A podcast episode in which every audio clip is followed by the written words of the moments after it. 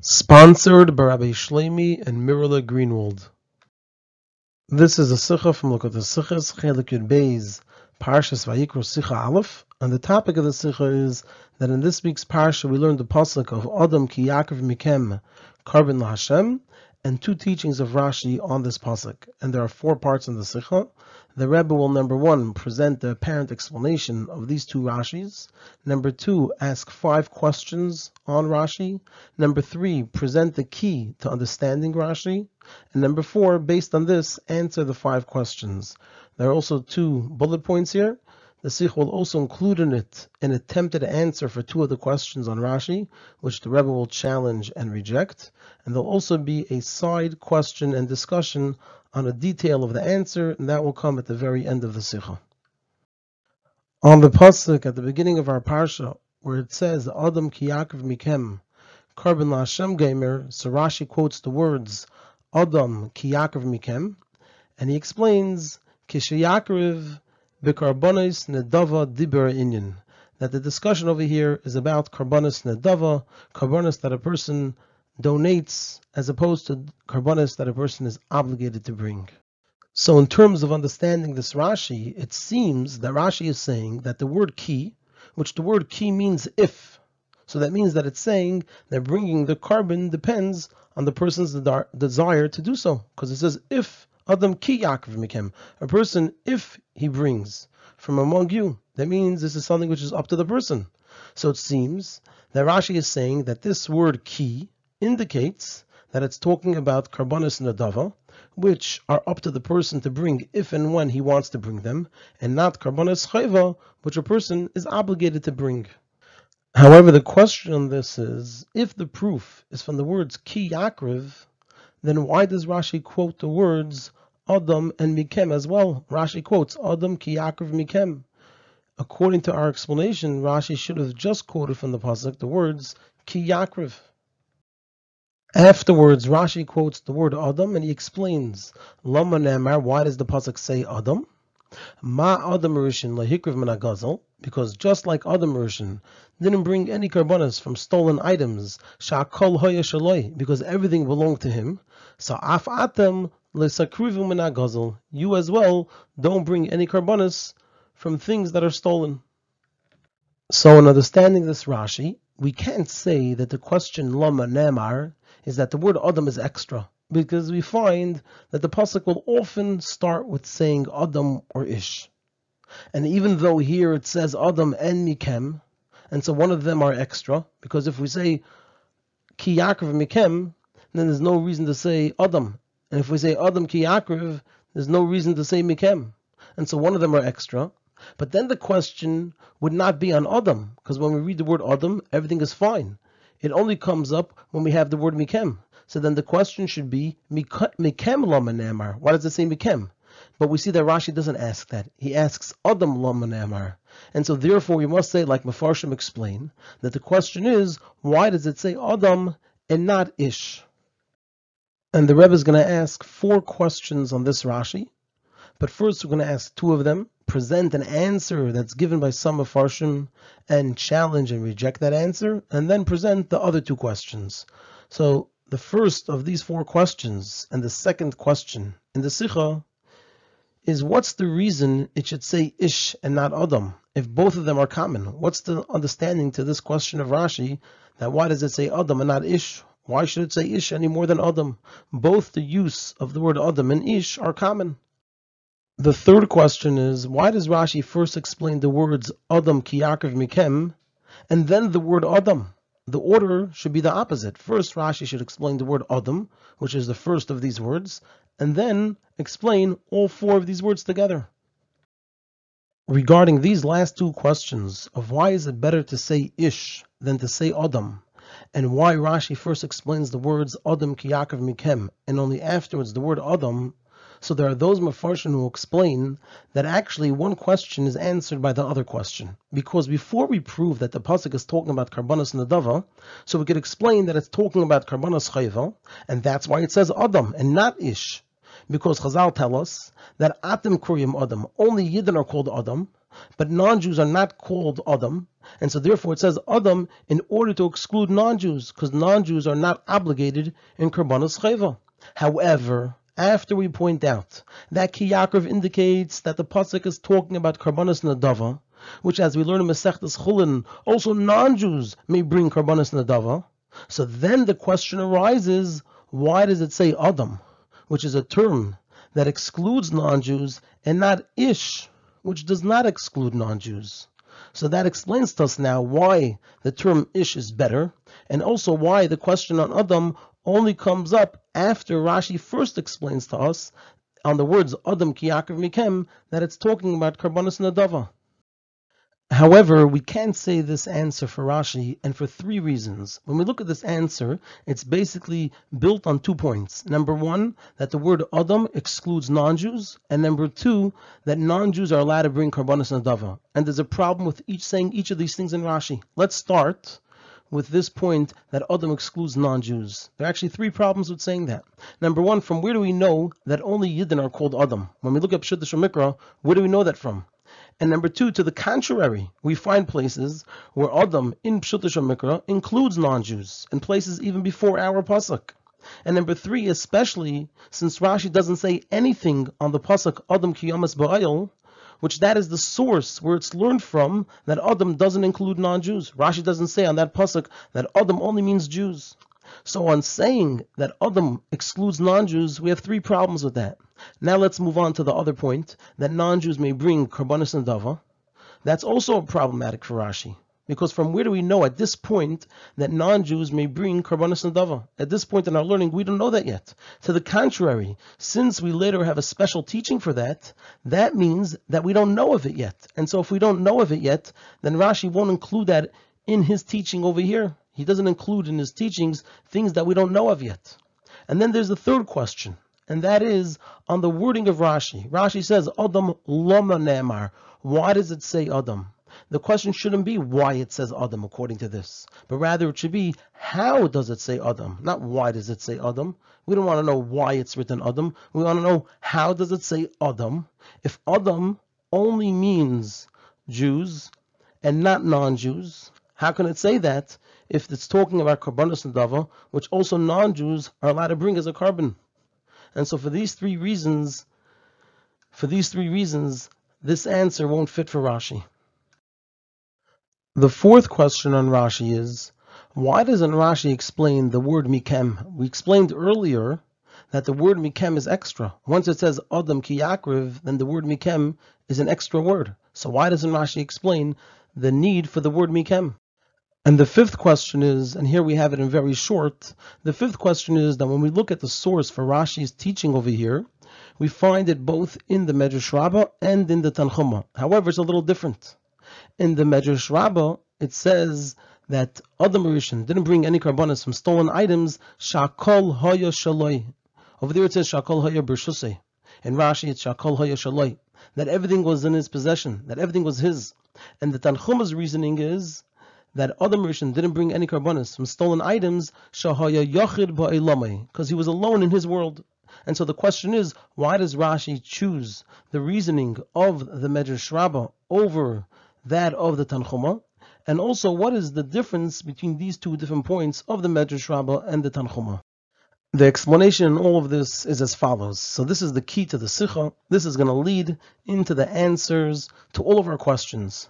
So we're going to lay down a certain idea over here, and based on that, we're going to be able to answer all of our questions. So on a simple level, since our parsha is the beginning of the teaching about karbonos, so it makes sense that it's talking about karbonos chayva, which are the main type and the required type of karbonos.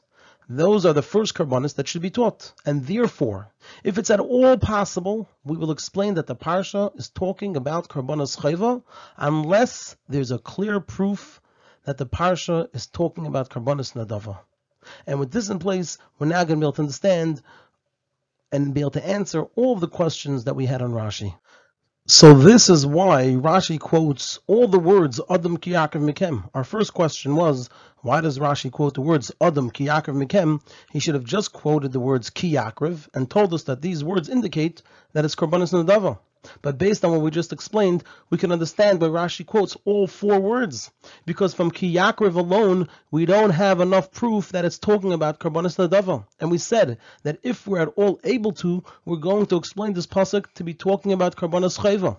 And with just, with, from just the words Ki Yakriv, we are not compelled to say that it's karbonas nadava. We can still say that it's karbonas chayva. How are we able to do this? Because we explained that in Pshuta Shemikra, the word Adam doesn't exclude non-Jews, but rather it actually includes them. And therefore, we should have to explain that the pasuk is talking about karbonas chayva, things that are obligatory, they're an obligation, and the reason it says ki which indicates that it's optional, it's a reshus, so that is because it also includes non-Jews, and for them, the bringing of the Karbanis Chayva is not a Chayva, but rather a Rishus. So if the pasuk only said Adam ki yakriv, we would explain it's talking about karbonis that a person has to bring. A yid is obligated to bring these karbonis. They're karbonis chayva, and the reason why it says ki yakriv if he brings it, meaning that it's a reshus, is because it says Adam, which includes non-Jews, and for non-Jews who are allowed to bring karbonis chayva, the bringing of those karbonis is optional. It's a rishus, and therefore Rashi quotes the word mikem. So this answers our fourth question. We asked, why doesn't Rashi explain the word mikem? He does explain it by quoting it over here. Rashi quotes the word mikem to emphasize that it's only talking about Yidden. It says mikem from among you, from among the Jewish people. And therefore, ki must mean that it's talking about karbanis nadava, because it says if a Jew brings, if a Jew brings, if it's karbanis chayva, there's no if. He has to bring it. And so from the words ki mikem, we see that it's talking about karbanis nadava. If one among you brings it, this is not a carbon that he has to bring. However, we can still say that it's talking about karbanis chayva, even if we have the word mikem. And the reason it says ki Yakriv, if the person brings, even though it's karbonis chayva that a Jew is bringing and he has to bring them, it's not a rishus. So the reason it says kiyakov, which means rishus, is because it also includes when a person brings a carbon for what he did when he was a katan. We're talking about a gadol, a person that's bringing a carbon when he's already a gadol, but he's bringing it for an avera that he did when he was a katan, which is only a rishus. So we're going to explain the pasuk to be saying Ki Yakriv Mekem. From among you, if someone brings a carbon chayva, why does it say if? Because we're also including over here a person that doesn't have to bring the carbon chayva because he did the avera while he was a katan. But according to this, the pasuk should have used the term ish, which emphasizes that the person is now a gadol, because ish means that the person is a gadol as opposed to a katan, and therefore Rashi also quotes the word adam, which indicates that it has that it has nothing to do with age. And so now we understand why Rashi quotes all four words, because it's only through all four of these words that we have a compelling proof that the pasuk is talking about karbanis nadava, and we also see how Rashi is explaining the word mikem. That the word mikem is over here in order to prove to us that it's talking about karbanis nadava and not karbanis chayva. However, according to this, it's enough to just write Mikem, to exclude non-Jews. The Pasuk should have just written Ki Mikem, and we'd know to exclude non-Jews because it says Mikem. And in order to exclude the case of a Katan, we don't have to write Adam. It's enough to just not write Ish. Because if we're talking about the case of a katan that is now a Gadol and is bringing a carbon for what he did when he was a katan, then the Torah would be required to write the word Ish to bring that point across. And so, in order to exclude the case of katan, it's enough to just not write ish. And so Rashi asks by about the word adam, lama nemar. Why does the Torah say? Why does the pasuk say the word adam? So this answers our second and third questions on Rashi. The second question was, what's the reason of the question for Rashi that why does it say adam? And we understood originally that the question was why adam and not ish. It should have said ish. And our question was, why is ish any better than adam? But now that's not the meaning of the question. The question is, why is the word written at all? And Rashi's third, the third question on Rashi was that Rashi should first explain Adam and then Adam ki Yakriv Mikem. But now we understand the order because it's only after we explain the words Adam ki Yakriv Mikem that we now have a question. Why is the word Adam written? And regarding our last question, why does Rashi say Shakol Hayashalai? So we're going to just start it off over here, but we're going to explain it in the next section. And Rashi answers that ma adam rishon lehikriv min agazal shal Just like Adam Rishon didn't bring a carbon from stolen animals because everything was his, so to you shouldn't bring a carbon from stolen animals. But Rashi does not write that he was alone in his world, only that everything was his. The reason for this is, and that will explain in the next section. Now, the difference between these two lashonis, these two reasonings, is as follows. When you say shehu ha'yachad ba'ilamai, which is what the Tanchuma says, so this means that he didn't have from who to steal from. But when you say sha'kol ha'yashaloi, which is what the Medrash Rabbah and Rashi says, so this means that there wasn't what to steal, because everything belonged to him. Now, when we look at it, we don't find in the Torah, in Pshuta Mikra, that Adam Rishon brought a carbon. We don't see that he actually brought a carbon at any point in time. And so therefore, Rashi must learn that it means that he wasn't able ever to bring from anything that was stolen. And not that when he brought a carbon, he didn't actually bring it from something that was stolen. Because we don't find that he brought a carbon. So it must mean that he wasn't able to bring from something that was stolen. And therefore, it's difficult to say the reason of the Tanchuma, Shuhu Yachid Ba'ilamai since that was for a very short period of time. Because on the day, on the very day that Adam Rishon was created, Chava was also created, and Cain and Hevel were born. Now, according to the Tanchuma, we can say that the Tanchuma holds that actually Adam Rishon brought a carbon, he actually did bring a carbon, and before even Chava was created. And so the Tanchuma could say, Shehu at that time. But in Pshuta Shemikra, we don't find that Adam Rishon brought a carbon at all. And even if you want to say that Adam Rishon did bring a carbon, and you're going to say that it's in Pshuta Shemikra, since that's probably where Cain and Hevel learned it from. But it makes sense that it was as a kapara for the Chet Tzadas. And at that point, he was no longer alone, because Chava was already created. That's besides for the fact that, as the Rebbe elaborates, Adam was very busy before the creation of Chava, and so it's unlikely that he had time to bring a carbon. So first of all, it was probably for a kapara, and also it's difficult that he, to say that he had time to bring a carbon beforehand. So it was probably as a kapara, meaning after Chava was born, and so after Chava was created, and so he was no longer Yachid Beilamai. And therefore Rashi says, Sha'kol everything was his, meaning that everything became his right when he was created. And he didn't lose the ownership after others were created it still remained his, and so therefore he was unable to bring a carbon from anything that was stolen, since at the moment he was created, everything became his property, his possessions, and he didn't lose the ownership after others were created. And even though we must say that others also own possessions, Adam Rishon lived for 930 years and he had sons and, and family, so we, even though we must say that others also own possessions during the lifetime of Adam Rishon, but that's like sons at their father's table, that it's his and he let them have it. And even if we say that Adam Rishon fully gifted it to them, then since it was done based on his own decision and they are his family, so certainly he wouldn't steal from them. And so that would be the meaning, either it was entirely his, or these were items that he would never steal. And so there wasn't what to steal. And that's where Rashi chooses Shakol HaYishalai and not Shuhu HaYachid And that's the difference between these two reasonings given by the Tanchuma and the Medrash Rabbah. We're just going to move on now to a side discussion. There's a question over here on what we just said. However, we have to understand how did everything become the property of Adam Rishon right when he was created? If it's obvious in Pshuta Shemikra that in order to acquire something, there must be a kinyan, some type of act of acquisition has to be done. How did Adam Rishon acquire everything in the world right when he was created? And it's difficult to say that Adam Rishon did an effective kinyan on everything in the world, and all in the short amount of time before Chava was created. However, from the fact that Rashi writes simply Shakol Hayashalai without any explanation, this proves that it's so simple that it doesn't even have to say anything. And the question is, what is the explanation to this?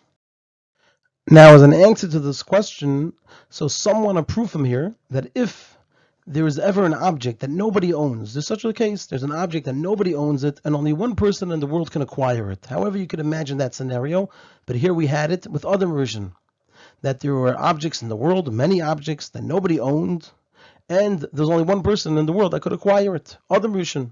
So those who want to prove from here, then in such a case it becomes that person's without any kinyan. Now this happens to fit with the opinion that Hefker belongs to everyone, That means if there's an item that nobody owns, what does that mean? Nobody owns it. So there are two opinions. One opinion says that nobody owns it, and a person has to make an opinion, an act of ac- acquiring it, in order to become the owner. However, there are others that say that hefker means that everybody owns it, and the purpose of the kinyan is that the person should remove everybody else's ownership from it. So this idea fits with saying that hefker belongs to everyone, and the kinyan is to remove it from everyone else. So in this case, where there is no everyone else, there's nobody else in the world in the time when Adam Rishon was created, so there was no need for a kinyan just to remove their ownership, and he already owned it. However, the Rebbe says this this is a difficult answer because even in halacha, this concept is difficult. It's not so simple. And in terms of being an answer for Rashi, this is a big chiddush, and Rashi should have to say it. So it's not possible that this is what Rashi has in mind. And so our question remains: What is the explanation that's also so simple that Rashi doesn't have to say anything for the fact that Adam Rishon owned everything in the world, even though he didn't do a kinyan on it? So the answer to this will be understood based on what the Alter Rebbe writes in his Shulchan Aruch, that a king who conquered a city in a war, so he acquires the city with all its lakes and all the other cities there, etc., for the whole land in its entirety, with the rivers and forests, are in the possession of the king, whether it be his country or a country that he conquers in a war. And so when we bring this here to Adam Rishon, so Adam Rishon being alone in the world, so everything belonged to him like a king, and especially as all living things were conquered by him. Like Rashi says in Perik Beis of Bereshis, Pasuk Yotes, it says in the Pasuk, Vayitzar Hashem Alekim, so Rashi says, Over Divrei Agoda, Yitziru Zu Loshin Ridui V'chibush, Shekvoshan Tachas Yodei Shel Adam that Hashem was kovish under the hand, under the power of Adam, kol chayas asada, ve'es kol shemayim, everything in the world. And so Adam Rishon had this status of like a king. And this is understood in Pshuta Shemikra without any explanation, as we see by Sichin and Moav. The Rashi tells us that how were the Yidden able to take the land of Moav? And he explains because Sichin took it under his property under his ownership when he conquered those lands, and then they became permitted to the Yidden. So even though the Yidden were not allowed to take lands from Moav, but since they were conquered by Sichin, they became permitted to the Yidden. And Rashi doesn't explain this concept of how when Sichin conquered them, they became his, because it's self-understood. Rashi there is just explaining to us how through this process the lands of Moav became permitted, but the the idea itself that when Sichin conquered those lands, they became his, Rashi doesn't explain it because it's self-understood in Pshut Shemikra. And so to over here, Adam Rishon was like a king of the entire world, and so automatically everything in the world belonged to him.